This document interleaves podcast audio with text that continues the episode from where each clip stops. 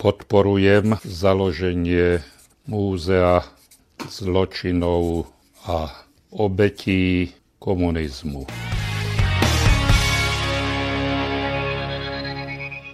Hlas charizmatického Antona Strholca túto podporu dával formálne aj na papier, čo je na archívnom zázname aj počuť. Čo však dôležitejšie, podpora je z roku 2011. Anton Strholec, ktorý si pre svoje presvedčenie odskákal aj hrôzy komunistického internačného lágra v Jachimovských bániach, vystavený dennodenným dávkam žiarenia z uranovej rudy, už stihol aj zomrieť. Múzeum komunizmu a jeho obetí však stále na Slovensku nemáme. Aj preto je tu nová iniciatíva s názvom Aby minulosť nemala budúcnosť, pod ktorou sú podpisy 30 osobností. Bolo to 40 rokov neslobody, bol to totalitný režim, počas ktorého trpeli stovky tisíc ľudí na Slovensku. A my si toto obdobie musíme pamätať, už keď pre nič iné nie, tak preto, aby sa nám nevrátilo. To bol iniciátor, publicista, novinár Jozef Hajko. Čo bude potrebné urobiť, aby táto nová iniciatíva neskončila ako tá spred 10 ročia?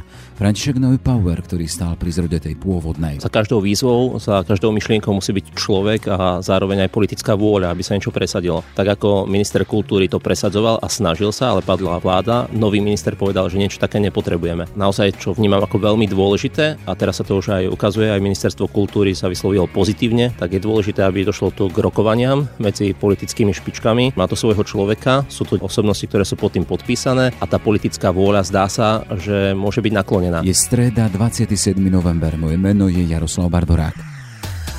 Ráno nahlas. Ranný podcast z pravodajského portálu Aktuality.sk. 4 desaťročia, 70 tisíc internovaných, 13 tisíc nanútených prácach, 50 rozsudkov smrti a k tomu tisíce zničených životov, stratených mladých rokov, život v neslobode poistenej ostatným drôtom napusteným vysokým napätím. Aj to má byť minulosť, ktorá by sa nemala vrátiť. Aspoň taký je zámer signatárov aktuálnej výzvy. Jozef Hajko, hovorca iniciatívy, aby minulosť nemala budúcnosť. Pekný deň prajem. Pekný deň prajem aj ja. Pán Hajko, je to teda otvorená výzva osobnosti spoločenského, kultúrneho, vedeckého života na to, aby na Slovensku konečne vzniklo múzeum obeti komunizmu. Nie je prvou, už pred pár rokmi tu bola aj petícia, ktorá skončila tak, že jednoducho to múzeum doteraz nemáme. Prečo to múzeum na Slovensku by malo byť? To múzeum by malo byť na Slovensku preto, aby sme si toto obdobie pamätali. A nielen my, ale aby si to pamätali naše deti. Bolo to 40 rokov neslobody, bol to totalitný režim, počas ktorého trpeli stovky tisíc ľudí na Slovensku. A my si toto obdobie musíme pamätať, už keď pre nič iné nie, tak preto, aby sa nám nevrátilo. Akú podobu malo mať toto múzeum komunizmu? No tá prvá úvaha je taká, že by v tom múzeu boli spomienky na ľudí, ktorí zažili to utrpenie. To znamená, mohlo by to byť dajme tomu po tých kategóriách. Napríklad na Slovensku bolo za toto obdobie vyše 70 tisíc súdnych rozhodnutí s verdiktmi tí ľudia išli do väzenia alebo na popravisko. Takže to je jedna kategória obyvateľov. Druhá kategória, ktorá trpela, sú napríklad rolníci, ktorým sa habala pôda, ktorých nutili vstupovať do družstiev a ktorí keď nepočúvali, tak boli zatváraní do pracovných táborov alebo boli posielaní do špeciálnych vojenských posadok, ktoré sa volali tábory nutených prác, PTPáci, však poznáme to. Týmito ustanovizňami, keď to tak poviem, prešlo 13 tisíc ľudí to je veľmi veľa ľudí. Alebo spomeňme si na reholníkov a reholnice. Ide zhruba 5000 ľudí, ktorí boli postihovaní týmto režimom. Kláštory boli bez akéhokoľvek zákona rozprášené a títo ľudia boli internovaní a dokonca boli používaní ako otrocká pracovná sila. Ak si dobre spomínam, tak v rámci toho režimu bola aj 50 e, trestov smrti. Áno, to sú tresty smrti, kde boli vynesené rozsudky, ale nerátame tam samozrejme ľudí, ktorí napríklad v tých väzeniach umreli na následky mučenia alebo na následky väzenia, alebo ľudí, ktorí sa snažili prekročiť hranice a prišli pri tom o život, ľudí, ktorí museli emigrovať. Takže keby sme porátali tých mŕtvych, aj keď e, prečo počítať, každý človek, každý život má svoju vlastnú hodnotu, ale bolo by toho veľa viac. Čiže je tu také historické memento silných osobných príbehov ľudí, ktorí za svoje presvedčenie často obetovali aj to najcenejšie, čo mali život. Teraz je tu iniciatíva zriadiť týmto obetiam samotné múzeum. Pýtam sa, akú podobu by malo mať? My sa samozrejme pozeráme potom, ako, ako to mapujú v iných štátoch. Poviem príklad v Maďarsku. V Maďarsku majú múzeum teroru, to sa zaoberá nie len obdobím toho komunizmu, ale aj obdobím totalitnej vlády za druhej svetovej vojny ale môže to byť taký nejaký návod, ako by to mohlo vyzerať. Sú tam skutočne e, kategórie, ako sme spomínali, ľudí, sú tam osobné výpovede tých ľudí, rozprávajú o tom, čo si prežili, sú tam zmapované tie počty obeti, sú tam aj tí, ktorých väznili a ktorých privážali pod šibenice, alebo prípadne môžete si prejsť podzemné priestory, kde sú kopky, ktorých sedeli väzni v samotkách. Môžete si to ohmátať doslova a pocítiť, že čo to znamenalo byť v takomto väzení. Takže ten človek by mal získať nejakú emóciu. Ten návštevník mal získať emóciu, že aký to bol vlastne režim, aké zverstva robil. O výzve na vznik a zriadenie múzea obutiam komunizmu sa budeme teraz rozprávať s Františkom Neupauerom, šéfom občianského združenia Nenápadní hrdinovia a historikom Ústavu pamäti národa. Pekný deň prajem. Pekný deň prajem. Tá aktuálna výzva, aby sa zriadilo múzeum obetiam komunizmu, tá je teraz aktuálna, ale na Slovensku nie je nová. Keď sme sa vrátili o nejakých 10 rokov naspäť pri podobnej výzve, ste stáli rovnako vy, teraz ste podpísaní pod touto výzvou, ale kedy si ste boli samotným iniciátorom. Ako je možné, že za tých 10 rokov sme v roku 2010 a tiež práve 25. novembra, keď to začalo u vás, že doteraz to múzeum nemáme? Prečo my sme vôbec prišli s touto výzvou, tak musíme presne povedať, že to vzniklo na pôde Fóra kresťanských inštitúcií, kde som mal nejak tak bližšie na starosti pamäťové témy a zároveň v roku 2009 bola taká slávnostná prvá konferencia študentov Nenápadní hrdinovia, ktorú mal pod záštitou či už Konfederácia politických väzňov a rovnako aj Ústav pamäti národa. A s týmito študentmi sme vycestovali na miesta, kde vzniklo takéto múzeum v priestoroch bývalej väznice Stázy v Nemecku, v Berlíne a tam vlastne som vnímal a cítil, že ako to pôsobí na tých študentov. Že prísť na to tragické miesto pamäte, objaviť tam, čo sa dialo, zároveň hovoriť s ľuďmi, ktorí tam boli väznení, tak to bolo veľmi, veľmi silné. A z tohto podnetu potom vznikla tá iniciatíva či už vzdelávať učiteľov priamo na tragických miestach pamäte. A v roku 2010, ešte začiatkom roku, sme iniciovali takú slávnostnú konferenciu s názvom Barbarstvo ducha, ktorá sa konala v Kremnici. Bol tam prítomný aj biskup Rudolf Baláš a pod zaštitou rôznych inštitúcií to bolo. Biskup Balaš bol výrazná osobnosť aj katolického disentu, musíme povedať. Áno, presne tak. A sa to konalo v priestoroch františkanského kláštora, ktorý bol v ruinách. A opäť to bolo tak symbolicky práve v dňoch, keď sme si vtedy pripomínali, aj teraz zase bude okrúhle výročie, likvidáciu mužských kláštorov, čiže na Slovensku je to aj pamätný deň, deň nespravodlivo stíhaných, spomienka na 13. apríl 1950. A práve to miesto, zase ten príbeh a všetko, čo sa odohrávalo, opäť sme boli na jednom z takých tragických miest pamäti. Na základe týchto skúseností, nenápadných hrdinov, na základe skúseností konferencie e, pre učiteľov práve v Kremnici, potom Fórum kresťanských inštitúcií prišlo s výzvou na vznik Múzea zločinov komunizmu, aby sa hovorilo o zločinnosti daného režimu, pod ktorú sa podpísalo skoro 4 tisíc ľudí a táto výzva bola predložená presne v deň prepustenia posledných politických väzňov, to znamená 25. novembra 2010. Čiže toto je možno ten začiatok a my sme to chceli, aby to bolo na mieste, ktoré by sme mohli označiť ako tragické miesto pamäte. Mohlo by to byť v Leopoldove, mohlo by to byť naozaj v tej Kremnici, kde vlastne dokonca príslušníci ozbrojených zložiek prehľadávali rakvy, či tam františkáni niečo nehľadajú a ten kláštor je zdevastovaný. No a my sme hľadali priestor aj tu v Bratislave, lebo predsa len hlavné mesto by malo byť to, kde vznikne niečo také na celoštátnej úrovni. A sme vlastne dali do toho návrhu, aby to bolo miesto, kde bola prvá budova v správe štátnej bezpečnosti, to znamená v budove u dvoch levov. Sme to aj zisťovali, aké sú možnosti, aké sú spôsoby. A zároveň platilo aj to, že ako sa vyjadril bývalý minister vnútra, myslím, že pán Palko, ktorý hovoril, no však nie je problém presťahovať aj celé ministerstvo niekde inde, ak nejaký developer alebo niekto iný poskytne adekvátne priestory. Čiže v takejto výzve sme predložili, však aj to múzeum u dvoch levov by priamo mohlo byť v týchto priestoroch a terajšia policia by sa mohla niekde inde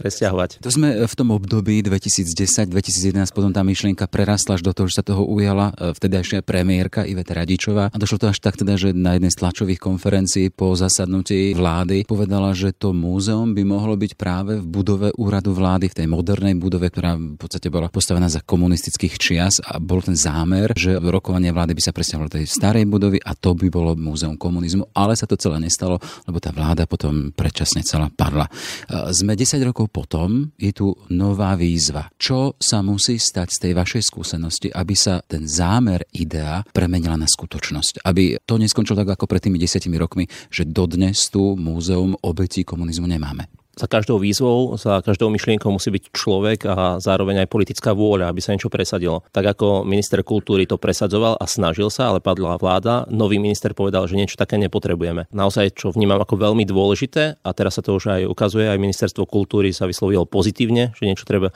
také zriadiť, tak je dôležité, aby došlo tu k rokovaniam medzi politickými špičkami a takisto na úrovni samozprávneho kraja, o čo sa teda usiluje hovorca tejto iniciatívy, pán Hajko. A to vnímam, že dôležité, že má to svojho človeka, sú to osobnosti, ktoré sú pod tým podpísané a tá politická vôľa zdá sa, že môže byť naklonená. Čiže tak ako my v roku 2010 sme prišli s tou výzvou v novembri a sa toho ujala vláda, aj keď to nazvala Múzeum komunizmu, že sa to bude nazývať. Teraz vlastne prichádza nová výzva s tým, že sa to bude nazývať Múzeum obetí komunizmu a ja pevne verím, že sa to podarí zrealizovať. Čiže vy máte silnú nádej, že sa to teraz aktuálne môže naozaj prevteliť až do čosi konkrétneho, že tá budova, ktorá bude niesť možno ten silný silný odkaz tej komunistickej éry a obeti, že tá jednoducho sa stane realitou. Ja tomu pevne verím, lebo vnímam, že sú tu silné osobnosti. Zároveň aj teraz, keď e, človek chodieva po Slovensku a vníma, aké sú oslavy novembra 89, čiže ľudia si uvedomujú, čo sa tu odohrávalo a čo sa dialo. A verím, že nebudú v pozadí e, karty miešať ľudia, ktorí miešajú alebo miešali v niektorých súvislostiach karty napríklad s hazardom Bratislave, čo sa ukazuje, a že tým pádom bude sa môcť táto myšlienka realizovať a rok, keď sa stretneme, tak už možno budeme oslavovať oslavovať e, začiatok takejto inštitúcie, ktorá bude moderná, bude nová, bude príťažlivá, ale zároveň bude odkrývať strhujúce svedectva tých, ktorí nám tú slobodu prinavrátili. E, na Slovensku asi nie je problémom to, či áno alebo nie pre takéto múzeum. Problém bude skôr to, akým spôsobom ho zastrešiť, možno budovy, potom možno prostriedky na jeho funkciu, na jeho beh. E, a tu sa chcem práve spýtať. Vieme, že pred pár rokmi ešte za vlády Ivety Radičovej tu už bola tá myšlienka, spomínal som, bola petícia, bola aj už nejaká dohoda dohoda teda, alebo predstava, že napríklad by mohlo sídliť vedľa úradu vlády v tej komunistickej budove. K tomu nedošlo aktuálne tá vaša iniciatíva má vyhliadnutý možno nejakú budovu, alebo kde by to múzeum mohlo sídliť? Pochopiteľne. nie si tak ďaleko. Jozef Hajko, hovorca iniciatívy. Samozrejme, že nemôžem ukázať prstom, že v tejto budove, budove to bude, ale už sme nejaké pokusy robili v Bratislave, nejaké priestory sme obzerali, rokovali sme s viacerými inštitúciami, napríklad so Slovenským národným múzeom, s Bratislavskou župou, s Ústavom pamäti národa, takže tieto rokovania máme za sebou. E, zatiaľ nemáme žiadnu konkrétnu konkrétnu budovu ale čo je problém samozrejme v Bratislave, ale e, myslím si, že pri dobrej vôli by sa samozrejme niečo našlo. Tá naša predstava je taká, že v prvom rade je to povinnosť vlády. Je to povinnosť vlády, aby sme mali múzeum na Slovensku, ktoré, ktoré by vykreslovalo tie zločiny toho minulého režimu. Vláda má povinnosť budovať aj historickú pamäť na Slovensku, takže potrebujeme to a je to, je to, je to jej povinnosť, opakujem. Na druhej strane si uvedomujeme, že každá ruka, ktorá sa k tomu priloží, že bude dobrá, preto my ponúkame tiež spoluprácu, však je tam takmer 30 signatárov, navyše rokujeme už pomaličky aj možno s nejakými súkromnými investormi, ktorí by boli ochotní do toho vložiť peniaze. Takže zopakujem, je to úloha vlády, ale vieme k tomu priložiť ruku a vieme si možno do budúcna predstaviť aj nejaké súkromno-verejné partnerstvo na postavenie múzea a iného prevádzku. Čiže tým adresátom sú vládni predstavitelia, vláda či ministerstva. Vieme teda, že ministerstvo kultúry sa viedlo, že bolo by to dobrá myšlienka, ale je tam to ale stále. Vláda zatiaľ nezareagovala a vieme, že sme, že sme v špecifickom čase, sme krátko pred voľbami a tie štátne inštitúcie už nebudú vedieť dotiahnuť veci. Ani takéto asi možno výzvy na to, že e, postavíme tu, zrieďme tu jedno múzeum komunizmu. Ako sa hýbete vlastne v tomto časovom období, že teda tá vaša výzva, akým spôsobom dokáže pretrvať možno aj na tú následujúcu vládu? Ako to máte premyslené? Tak tá výzva nevyšla nadarmo teraz. Vyšla pri príležitosti 30. výročia Nežnej revolúcie. Bola to podľa nás jedna z posledných príležitostí, aby sme túto myšlienku oživili. Sám ste spomínali, že tu už bola tá myšlienka za vlády Vety Radičovej, nestihlo sa to vtedy. Možno by už dnes muzeum stálo, keby tá vláda nebola skončila predčasne. Ale myslíme si, hovorím, že to je posledná príležitosť upozorniť na to vládu aj verejnosť. Samozrejme, blížia sa voľby. Táto e, výzva nebola adresovaná len tejto konkrétnej vláde, ktorá teraz sedí v Bratislave. Bola to výzva adresovaná vláde všeobecne. Keď nastúpi nová vláda po voľbách, tá výzva bude platiť aj pre ňu. Samozrejme, že túto myšlienku chceme udržiavať, živiť, Chceme ďalej pokračovať v rokovaniach s inštitúciami, prípadne aj s potenciálnymi investormi, ktorí by boli ochotní do toho vstúpiť. Myslím si, že ten čas, ktorý zostáva do volieb, je možno práve vhodný na to, aby sme si tú pôdu ešte lepšie prichystali a vstúpili do rokovaní s novou vládou. To poukázanie na to, že máte rozrokované už možno aj s konkrétnymi podnikateľmi, že by boli ochotní ísť do tohto projektu aj finančne, to môže byť taký silný argument alebo je silným argumentom pre druhú stranu, teda že aha, máme na naozaj výsosný a veľmi vážny záujem toto múzeum zriadiť a na to bude pripravený už aj nejaký budget, tak to mám chápať? No, po tej súkromnej linke. Samozrejme, že to nebude jednoduché, pretože keď prejete za podnikateľom a poviete mu, že takéto niečo treba zriadiť, tak vám pochopiteľne povie, že a čo robí vláda, čo robí štát, toto je vyslovene rola štátu. Takže je pochopiteľné, že tí podnikatelia sa do toho predpokladám nejako veľmi hrnúť nebudú. Hej. Ale... Vychádzam z toho, že sami ste spomenuli, teda, že máte niečo rozrokované a máte ľudí, ktorí sú ochotní do toho ísť aj finančne. Áno, preto som, to, preto som takto začal, že, že nemôžeme sa spoliehať vyslovene na tie súkromné zdroje. Myslím si, že e, zdroje sa nejaké zoženú, ale na výstavbu múzea, ktoré pochopiteľne nebude jednoduchá záležitosť, predpokladám, že bude musieť prispieť vláda. Samozrejme, keď sa pýtate, čo bude po voľbách, hej, tak budeme v nejakej pozícii prichystaní, že áno, sme ochotní takto a takto, s týmto a, s týmto, s týmto a prispieť, ale potrebujeme minimálne spolúčasť vlády. Ste v takom štádiu, teda, že za zatiaľ to je len výzva, je to myšlienka, alebo je to už rozpracované do do takej podoby, že existuje možno aj ideový návrh, možno máte predstavu, ako by to malo vyzerať, možno už aj projekt, ako by takéto muzeum mohlo bežať, alebo to je, ešte sme ďaleko? No tak dosť sa inšpirujeme tým, čo tu už bolo. Bolo to verejné hlasovanie o tejto myšlienke, petícia.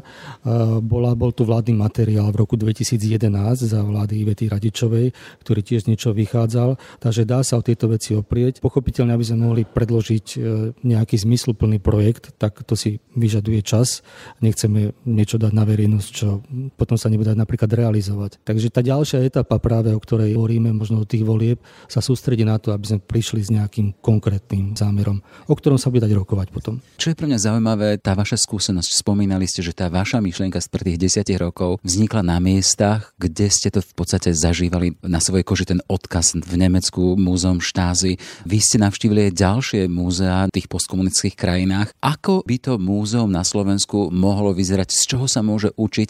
Ako to majú podchytené v tých iných postkomunických krajinách? My sme v podstate poslednou krajinou, ktoré takéto múzeum nemá. František Neupauer, predseda občianskeho združenia Nenápadní hrdinovia a historik Ústavu pamäti národa. Možno poviem sa občianske združenie Nenápadní hrdinovia. My chodíme a pozývame študentov základných stredných škôl, aby hľadali tých ľudí vo svojom okolí a písali ich príbehy. Naozaj oni ich nachádzajú v tom svojom okolí a tá ich skúsenosť sa ich bytosne dotýka. Až tak, že dnes študentka povie, mne je až doplaču, keď počujem ľudí, že hovoria, že za komunizmu bolo lepšie, lebo ja som sa stretla s týmito ľuďmi. A ja si myslím, že naozaj doniesť toto svedectvo do múzejných exponátov je na jednej strane veľmi ťažké a na druhej strane veľmi dôležité, lebo tí ľudia vymierajú. Ale čo ja môžem povedať za nás, že tú myšlienku nesieme od toho roku 2010. Sme vytvorili taký múr nenápadných hrdinov, knižnicu nenápadných hrdinov, že to, táto myšlienka nás presahuje a nie sme schopní to nejako dotiahnuť, ale vlastne vďaka tomu, že to aspoň v nejakej miere fungovalo a sa snažíme teda tak dobrovoľnícky no, tomu napomáhať, že vlastne prišli tu ľudia ako bývalý minister zahraničných vecí Austrálie, ktorý proste prišiel a sa o to zaujímal. A ďalší ľudia, ktorí vlastne prichádzajú zo sveta a verím, že máme čo ponúknuť, pretože naša skúsenosť nemôže byť len pre nás, ale ten odkaz tých ľudí a tých obetí je taký silný, že presahuje našu históriu. A je nielen celoeurópsky, ale celosvetový. Ak dovolíte, možno aj taká myšlienka veľkého básnika, spisovateľa, dnes sa nám tak Nobelová cena za literatúru vyhla takým oblúkom, že to získal predstaviteľ Polska a Rakúska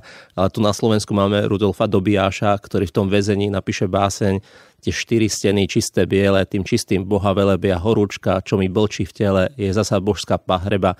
Naozaj, mama, mám sa skvele, len je mi smutno bez teba. Proste ten odkaz nie je len v tom utrpení, ale aj ten kultúrny odkaz je taký silný, že sa majú od nás čo učiť a máme čo ponúknuť svetu. V každom prípade Rudolf Dobieš stále, aktuálne stále prisiela a je aj pod touto výzvou aktuálnou podpísaný, čiže signatár tej výzvy. Ale chcem sa spýtať, že čím sú inšpiratívne a silné tie príbehy e, alebo tie príklady múzeí zo zahraničia? Či Nemecko, či Maďarsko, či Rumunsko? Aby sme boli konkrétne, sme mali predstavu, do čoho vlastne chceme ísť, čo chceme postaviť. Každé miesto má niečo do seba. Čiže v Nemecku je to presne na miestach bývalého väznice Stázy. Sprevádzajú tam bývalí politickí väzni, ktorí priamo priamo tam aj boli súdení. Väznice štátnej bezpečnosti komunistické. V Rumunsku je priamo v centre mesta bývalá väznica a tam v tých celách sú ukotvené príbehy napríklad prenasledovaných za vieru, prenasledovaných z občianských dôvodov a tak ďalej. Aj čiže vlastne v bývalej väznici je priamo to múzeum. V Budapešti, múzeum teroru sa nazýva, tak je vlastne za, veľmi zaujímavá výstava aj s tankom vnútri a tak ďalej, čiže zase má to niečo aj technicky veľmi je to zaujímavé, čo ja viem, že človek príde do miestnosti, ktorá je venovaná gulagom, tak eh, má pocit, ako by sedel vo vlaku a sa viezol niekde na Sibír. Pod, eh, pod ním je mapa Sovietskeho zväzu. Sú tam eh, miesta, kde boli tie tábory nutených prác v Sovietskom zväze. Čiže každé múzeum má nejakým spôsobom niečo do seba. A v každej krajine už niečo také existuje. My keď sme robili konferenciu pre učiteľov, tak sme boli v múzeu železnej opony, ktorých už je niekoľko na hraniciach medzi Českou republikou a vtedajšou západnou hranicou, čiže dnes Nemeckom a Rakúskom. A tam, kde sme boli, tak je to priamo v miestach, kde bol hraničný prechod, čiže také nejaké také malé občianské múzeum, kde majú rôzne artefakty. Čiže toto vnímam, že je to taká báza aj občianská, kultúrna, že by takéto múzea mali vznikať aj v tých krajských mestách, ale na druhej strane tá úcta voči ľuďom a zároveň poukázanie na tú tragiku doby je veľmi dôležité, aby niečo vzniklo v hlavnom meste. Za to vašou výzvou je 30 osobnosti s jedným z nich. Plánujete možno aj dať tomu nejakú viditeľnú podobu, že sme tu my, ktorí podporujeme myšlienku Múzea obetiam komunizmu? Bude vás niekde vidieť? Jozef Hajko, hovorca iniciatívy. No tak dúfam, že áno. To závisí aj od toho, ako, ako túto myšlienku budú vnímať médiá, pochopiteľne. To je jedna z ďalších oblastí, na ktorú sa musíme sústrediť tie nasledujúce mesiace, aby nás bolo viac vidieť. Uvažovali si možno o takých možnostiach myšlien, keď vy môžete ako jedna 30 osobností z rôznych oblastí spoločenského života robiť napríklad besedy, podujatia, chodiť po Slovensku, kde by ste ľudí presviečali o zmysluplnosti takéhoto projektu toto je jedna z možností? Ja to samozrejme nevylučujem, aj, aj túto možnosť. Hovorím, bude závisieť od toho, ako sa nám rozbehne táto, táto druhá etapa. Toľko Jozef Hajko, hovorca iniciatívy, aby minulosť nemala budúcnosť. Všetko dobre prajem. Ďakujem pekne. Ja. Čiže je tu myšlienka, je tu výzva na zriadenie Múzea obeti komunizmu. Čo by bolo tým poslaním? František Neupauer, predseda občianského združenia Nenápadných hrdinovia a historik Ústavu pamäti národa. Keď e, Dominik Tatarka pripravoval prejav pre jedného ministra, tak na chodbe sa prechádzali a zrazu vlastne do toho prejavu Tatarka mu hovorí, no a to povieš tak jasnejšie, ja si myslím.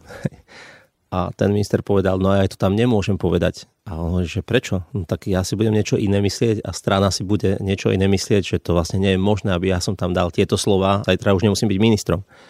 A pre Tatarku to bol obrovský zlom, obrovský zlom natoľko, že následne sa postavil do tej opozície a už vlastne stále bol ten, čo podpísal chartu 77, ten, ktorý bol na strane disentu. A ja si myslím, že ak budeme mať takéto múzeum, tak konečne sa postavíme na stranu tých, čo myslia, čo hľadajú pravdu a zároveň ju odkryjeme svetu. Lebo takto sa často zahmlieva až na toľko, že ľudia si myslia, že sme sa tu mali lepšie. A to nie je myslenie, ale falošná nepravda. Čiže ja si myslím, nech má na Slovensku budúcnosť. Toľko teda e, František Neupauer, predseda občianského združenia Nenápadných hrdinovia a historik Ústavu pamäti národa. Ešte pekne nepre. Pekne deň prajem do počutia. Počúvate podcast Ráno na hlas. Sme teda v závere a skončíme tým, čím sme začínali. Podporou Antona Strholca, ktorá pretrváva napriek jeho smrti. Podporujem založenie múzea zločinov a obetí komunizmu. Ešte pekný deň želá Jaroslav Barborák. Všetky podcasty z pravodajského portálu Aktuality.sk nájdete na Spotify a v ďalších podcastových aplikáciách.